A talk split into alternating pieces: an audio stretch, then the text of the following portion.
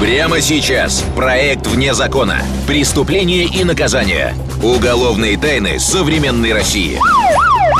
Они держали в страхе жителей двух областей.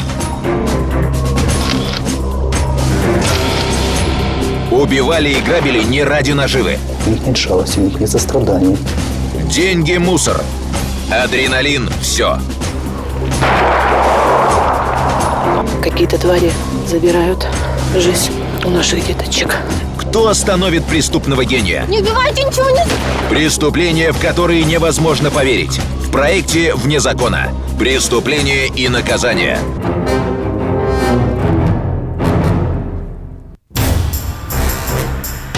Девушка украдкой разглядывала мужчину за рулем. Крепкая шея, массивная золотая цепь, на пальцах персни. Зачем она только согласилась на это свидание? Ведь она его совсем не знает. Даже имя Миша, скорее всего, не настоящее. Пока мужчина покупал сигареты, девушка немного расслабилась. Хорошо, они только пообедают в центре города, а потом она сразу домой. Неожиданно снаружи послышались хлопки. Девушка обернулась. От шока она не могла пошевелиться. Что происходит? Вдруг девушка увидела дуло пистолета. Не убивайте, ничего не... Убийца лишь усмехнулся. Адреналин. 2003 год. Псков. Это известие шокировало местных жителей. Днем практически в центре города в упор застрелен мужчина. Его спутница с огнестрельным ранением головы доставлена в больницу. Кто и с какой целью совершил это дерзкое преступление? Автомобиль с окровавленными телами обнаружил Александр Алавердян. Я подъехал в машину, смотрю, стекла потевшие, никто не шевелится, никто ничего не делает. И я не стал дальше трогать ничего там, как бы. Я уже опасался за все, как бы я уже не маленький понял, что происходит. Алавердян всю ночь разыскивал пропавшего друга Гамлета Шалунца. Бизнесмен Гамлет стеснялся театрального имени и чаще представлялся попросту Мишей. В тот роковой день с ним была спутница, студентка пединститута Светлана Рябинина. Теперь жизнь девушки висела на волоске. Удастся ли врачам ее спасти?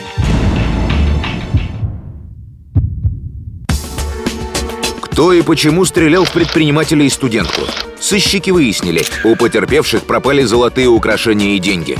На месте расправы эксперты обнаружили множество гильз и пуль от мелкокалиберного пистолета, а рядом на пустыре пластиковую канистру, изрешеченную выстрелами. Калибр отверстий в канистре, он примерно совпадал э, с калибром э, огнестрельного оружия, которым, в, которым причинили смерть мужчине и женщине.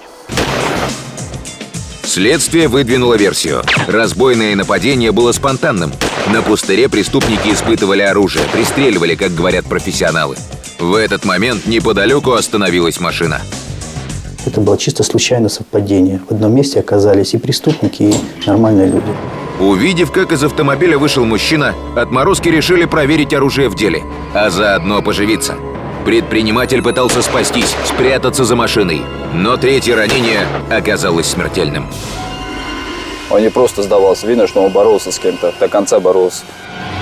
В салоне автомобиля убийцы обнаружили перепуганную девушку. Чтобы не оставлять свидетелей, хладнокровно пустили ей пулю в лоб.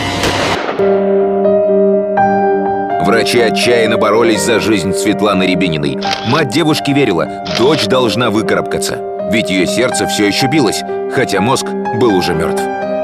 Какая-то разрывная пуля. Она как бы на мелкие осколочки.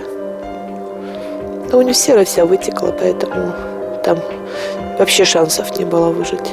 Ну, хотя вот я говорю, как, как ребенок хотел жить, что 10 дней все равно как бы вот хоть в коме, но все равно жила.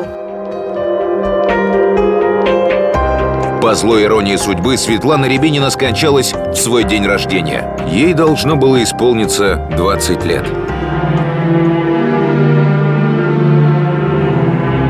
Вот здесь моя девочка похоронена. Она вообще красавица у меня была.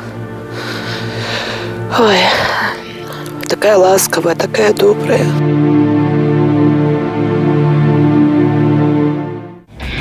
Сыщики пытались найти свидетелей дерзкого преступления. Проверяли владельцев зарегистрированного оружия, но все тщетно. Тогда никто и не предполагал, это лишь прелюдия к целой серии жестоких и кровавых расправ, которые будут держать в страхе жителей нескольких областей.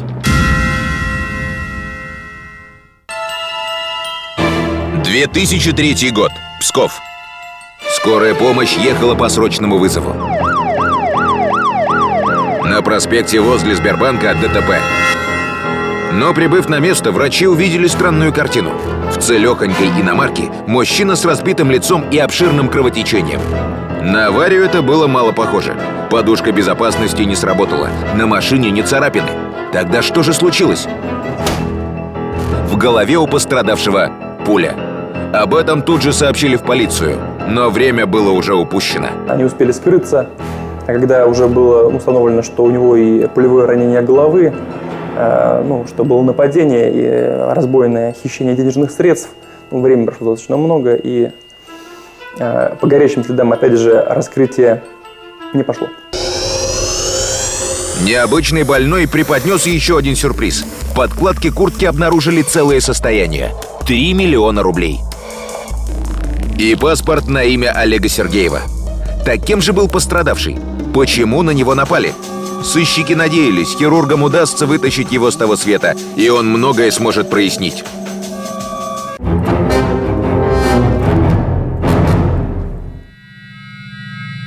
«2003 год. Псков. Это кадры записи камеры видеонаблюдения, установлены перед входом в банк. Они помогли сыщикам восстановить картину происшествия. Здесь, на проспекте, место работы валютчиков. Так называют тех, кто занимается обменом денег. Как оказалось, пострадавший Сергеев – один из них. Валютчики зарабатывают на разнице между официальным курсом валют и курсом черного рынка. Во все времена их деятельность связана с повышенным риском. В Советском Союзе им грозила 88-я статья Уголовного кодекса. По ней предусматривалось наказание вплоть до расстрела.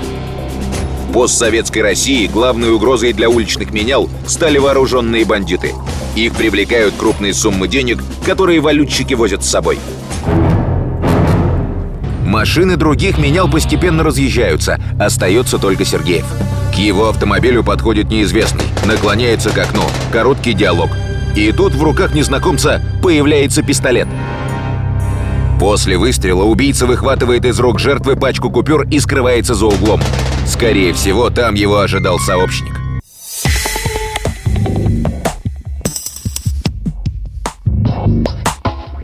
Запись камеры видеонаблюдения приобщили к материалам уголовного дела. Теперь у следствия появилась зацепка.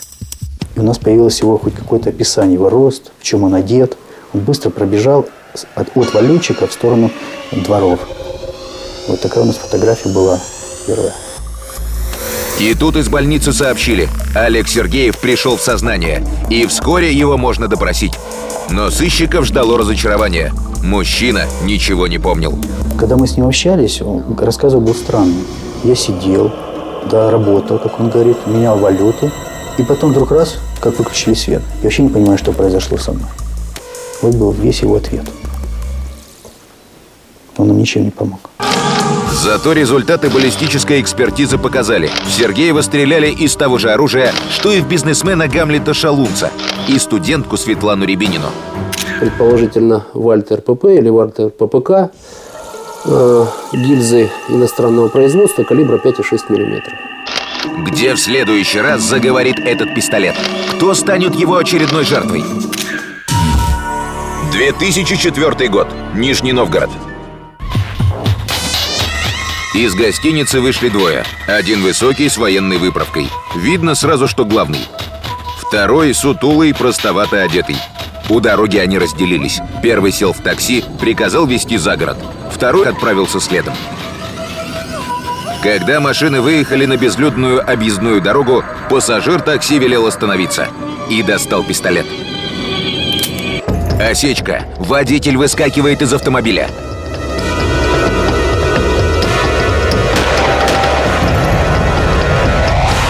Этот раз оружие не подвело. Тело водителя такси Александра Кузьмина обнаружили только через три месяца. Убийцы сбросили его во враг и закидали снегом и ветками. А вот на его машину у преступников были планы. С ее помощью они хотели сорвать большой куш. Через час после убийства Кузьмина в правоохранительные органы поступило экстренное сообщение. В центре города совершено дерзкое похищение и убийство. Многочисленные свидетели рассказывали, у места сбора валютчиков притормозило такси. Пассажир на заднем сиденье предложил одному из менял сесть к нему в машину, якобы для совершения крупной сделки. Он хочет купить 15 тысяч долларов. Необходимая сумма как раз была у Льва нуждена. Мужчина согласился продать доллары и, ничего не подозревая, сел в автомобиль. Все произошло молниеносно. Коллеги Нуждина не успели даже запомнить номер. То есть настолько это мгновенно произошло. Но увидев о том, что машина скрылась, они стали сразу звонить по телефону, а потерпевшему он уже не отвечал. Вот, и потом уже они стали объезжать территорию, искать их. Такси обнаружили брошенным на дороге, а в нем тело Льва Нуждина с огнестрельным ранением в голову. К этому времени преступники уже успели скрыться с деньгами. Били сразу, то есть 5-10 минут отогнали машину, остановились, совершили убийство и разбойное нападение. Ну, план был таков. Два убийства в один день, с часовым перерывом. Кто совершил столь дерзкие нападения? Следователи не сомневались. Тут действовали профессионалы высшего класса и, скорее всего, гастролеры. Заезжие бандиты из других регионов. Эту версию подтвердила баллистическая экспертиза. Оружие, из которого убили водителя такси и валютчика, уже натворило бед в Пскове. Получили мы э, заключение о том, что э, наш оружие, из которого были убиты Шаун Серебинина и стреляли в Сергеева, э, также работала на территории Нижегородской области. Э, сразу запросили информацию, связались с нижегородскими коллегами. Нижегородские сыщики сообщили коллегам. В обоих случаях преступники похитили у жертв телефоны. Проверка показала, ими пользуется житель Пскова некий Владимир Семенов.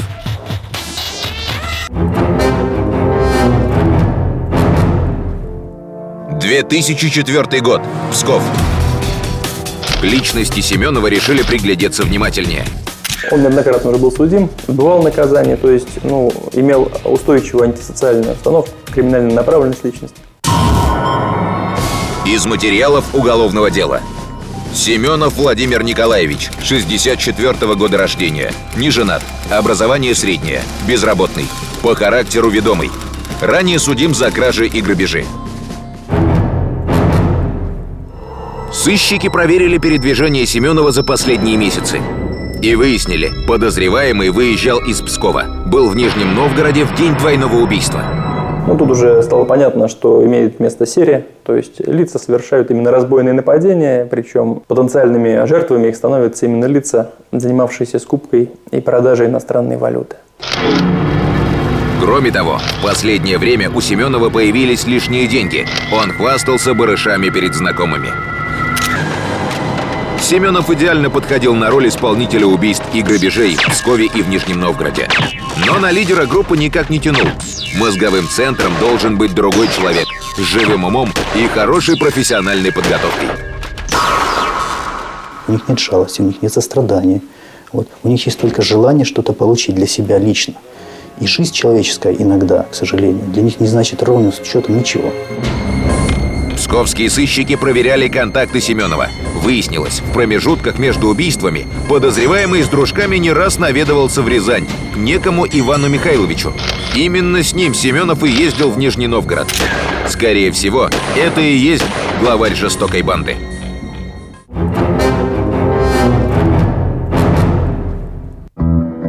Сыщики выехали в Рязань. Загадочный Иван Михайлович оказался личностью, хорошо знакомой правоохранительным органам. В криминальных кругах почти легенда. Это бывший житель города Пскова, ранее судимый за убийство валютчика Гудзенко Иван Михайлович. Из материалов уголовного дела. Гудзенко Иван Михайлович, 60-го года рождения. Окончил Рязанское высшее воздушно-десантное училище. Дослужился до заместителя командира батальона мотострелковой дивизии. Уйдя в отставку в 96 году, сразу же попал на скамью подсудимых за убийство. Обладает лидерскими качествами и стратегическим мышлением. Отсидев 7 лет, Гудзенко вышел на свободу, открыл свой бизнес – деревообрабатывающее предприятие. Дело приносило стабильный доход, но законопослушная жизнь пришлась бывшему десантнику не по вкусу. У него были навыки, как у, как у хищника, так вот можно сказать. То есть э, приобретенные навыки э, выживания, навыки использования оружия, физической силы, навыки руководства вооруженными группами, скажем так. Опыт, приобретенный за годы военной службы, требовал применения. А главное, Гудзенко не хватало в жизни драйва, адреналина и чувства опасности, к которым он так привык в спецвойсках. Одна из версий была и такая. Адреналин. Ведь в деньгах бывший спецназовец не нуждался. Он планировал и совершал свои преступления не ради наживы. Оружие представлял тоже он. А, планировал, разрабатывал операции, тоже он. То есть ну, ключевую, решающую роль во всех преступлениях играл именно он. Но прямых улик у следствия не было. Гудзенко решили не брать до тех пор, пока не будут собраны веские доказательства. А главное, не будет найдено орудие преступления. Пистолет, из которого в Пскове и Нижнем Новгороде застрелили пятерых человек – мы э, узнали, что э, у Гудзенко есть э, знакомые, с которыми он ранее учился и общался в Нижнем Новгороде. Это люди, с которыми он был связан, когда служил в вооруженных силах. Следствию были нужны признательные показания Семенова. Того как раз задержали за разбой. Он вместе с дружками напал на случайную прохожую в Пскове. Женщину ограбили и избили. Ее золотые украшения и телефон были обнаружены при обыске в квартире Семенова. Сыщики ждали от задержанного информации по другим эпизодам. Убийство предпринимателя Шалунца и студентки Рябининой в Пскове. Нападение на валютчика Сергеева у Сбербанка. Расстрел таксиста Кузьмина и валютчика Нуждина в Нижнем Новгороде. Семенов замкнулся, отказывался давать показания. Пока свидетели из Нижнего Новгорода не опознали в нем водителя такси, в котором похитили и убили Льва Нуждина.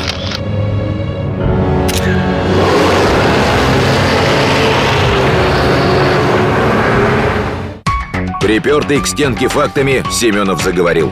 С бывшим десантником Иваном Гудзенко он впервые встретился в 2003 году.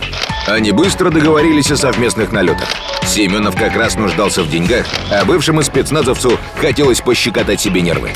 В тот день они не встретились на пустыре, пристрелять пистолет. Увидев случайных людей Шалунца и Рябинину, отморозки, не раздумывая, решили их застрелить. К машине, куда девчонка сидит. Угу. Она начала кричать, короче, угу. я просто выстрелил девчонке в лоб прям. Угу. Следующее нападение преступники совершили на валютчика Олега Сергеева. В тот день он единственный был на точке. Семенов под предлогом обменять деньги обратился к валютчику. Как только тот достал пачку долларов, нелюдь вытащил пистолет. Убийца был уверен, Сергеев мертв. Он выхватил из его рук пачку купюр и скрылся. Позже отморозок жалел лишь об одном, что поспешил уйти и не обыскал уличного менялу. Люди мне сказали, что там деньги все в его в больницу привезли, когда спасли. Mm-hmm. Куртки в обшивке, ну, у него в этой, под подкладкой. Там то ли миллиона три. Больше преступники решили не допускать подобной промашки. Но во второй раз нападать на валютчиков в Пскове было слишком рискованно. Поэтому бандиты решили выехать в другой регион. А чтобы не привлекать внимания, им нужен был автомобиль с местными номерами. Водителя нижегородского такси бывший десантник Гудзенко застрелил с профессиональным хладнокровием.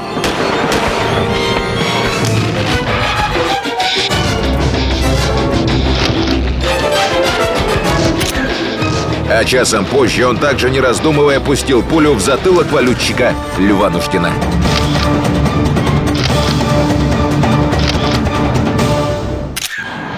Сыщики понимали, Иван Гудзенко вооружен и очень опасен. Чтобы его задержать, выбрали ранний час и безлюдное место. Убийца шел на автостоянку. Здесь его и скрутили. Бывший военный не стал оказывать сопротивление и позволил надеть на себя наручники. Гудзенко, он вину как на предварительном следствии, так и в судебном заседании не признавал. Выдвигал различные алиби свои, которые в суде тщательным образом проверялись, каждый его довод. И они все были опровергнуты. Галина Рябинина, мать погибшей Светланы, была на каждом судебном заседании. Все это время она думала лишь об одном. Я тоже хотела приобрести оружие и его прям в суду застрелить. Вот честно говорю. Вот у меня было такое желание, чтобы он, он тоже не жил. Вот тоже. То же самое. Ну, там никак было не пройти. Ни с оружием, ни с чем. Я не знаю. Вот как может мать смотреть на убийцу своей дочери? Понимаете? Суд приговорил Ивана Гудзенко и Владимира Семенова к 25 годам лишения свободы. Но пока преступники ждали этапирования, выяснилось, история еще не закончена. После того, как Гудзенко осудили, в ее квартире произошел пожар. Вот, и в ходе э, тушения пожара у него была обнаружена сумка со значительным количеством автоматического оружия и боеприпасов. Оказалось, Гудзенко причастен как минимум еще к одному убийству. Суд пересмотрел приговор и ужесточил наказание. Теперь охотник за адреналином проведет за решеткой всю оставшуюся жизнь.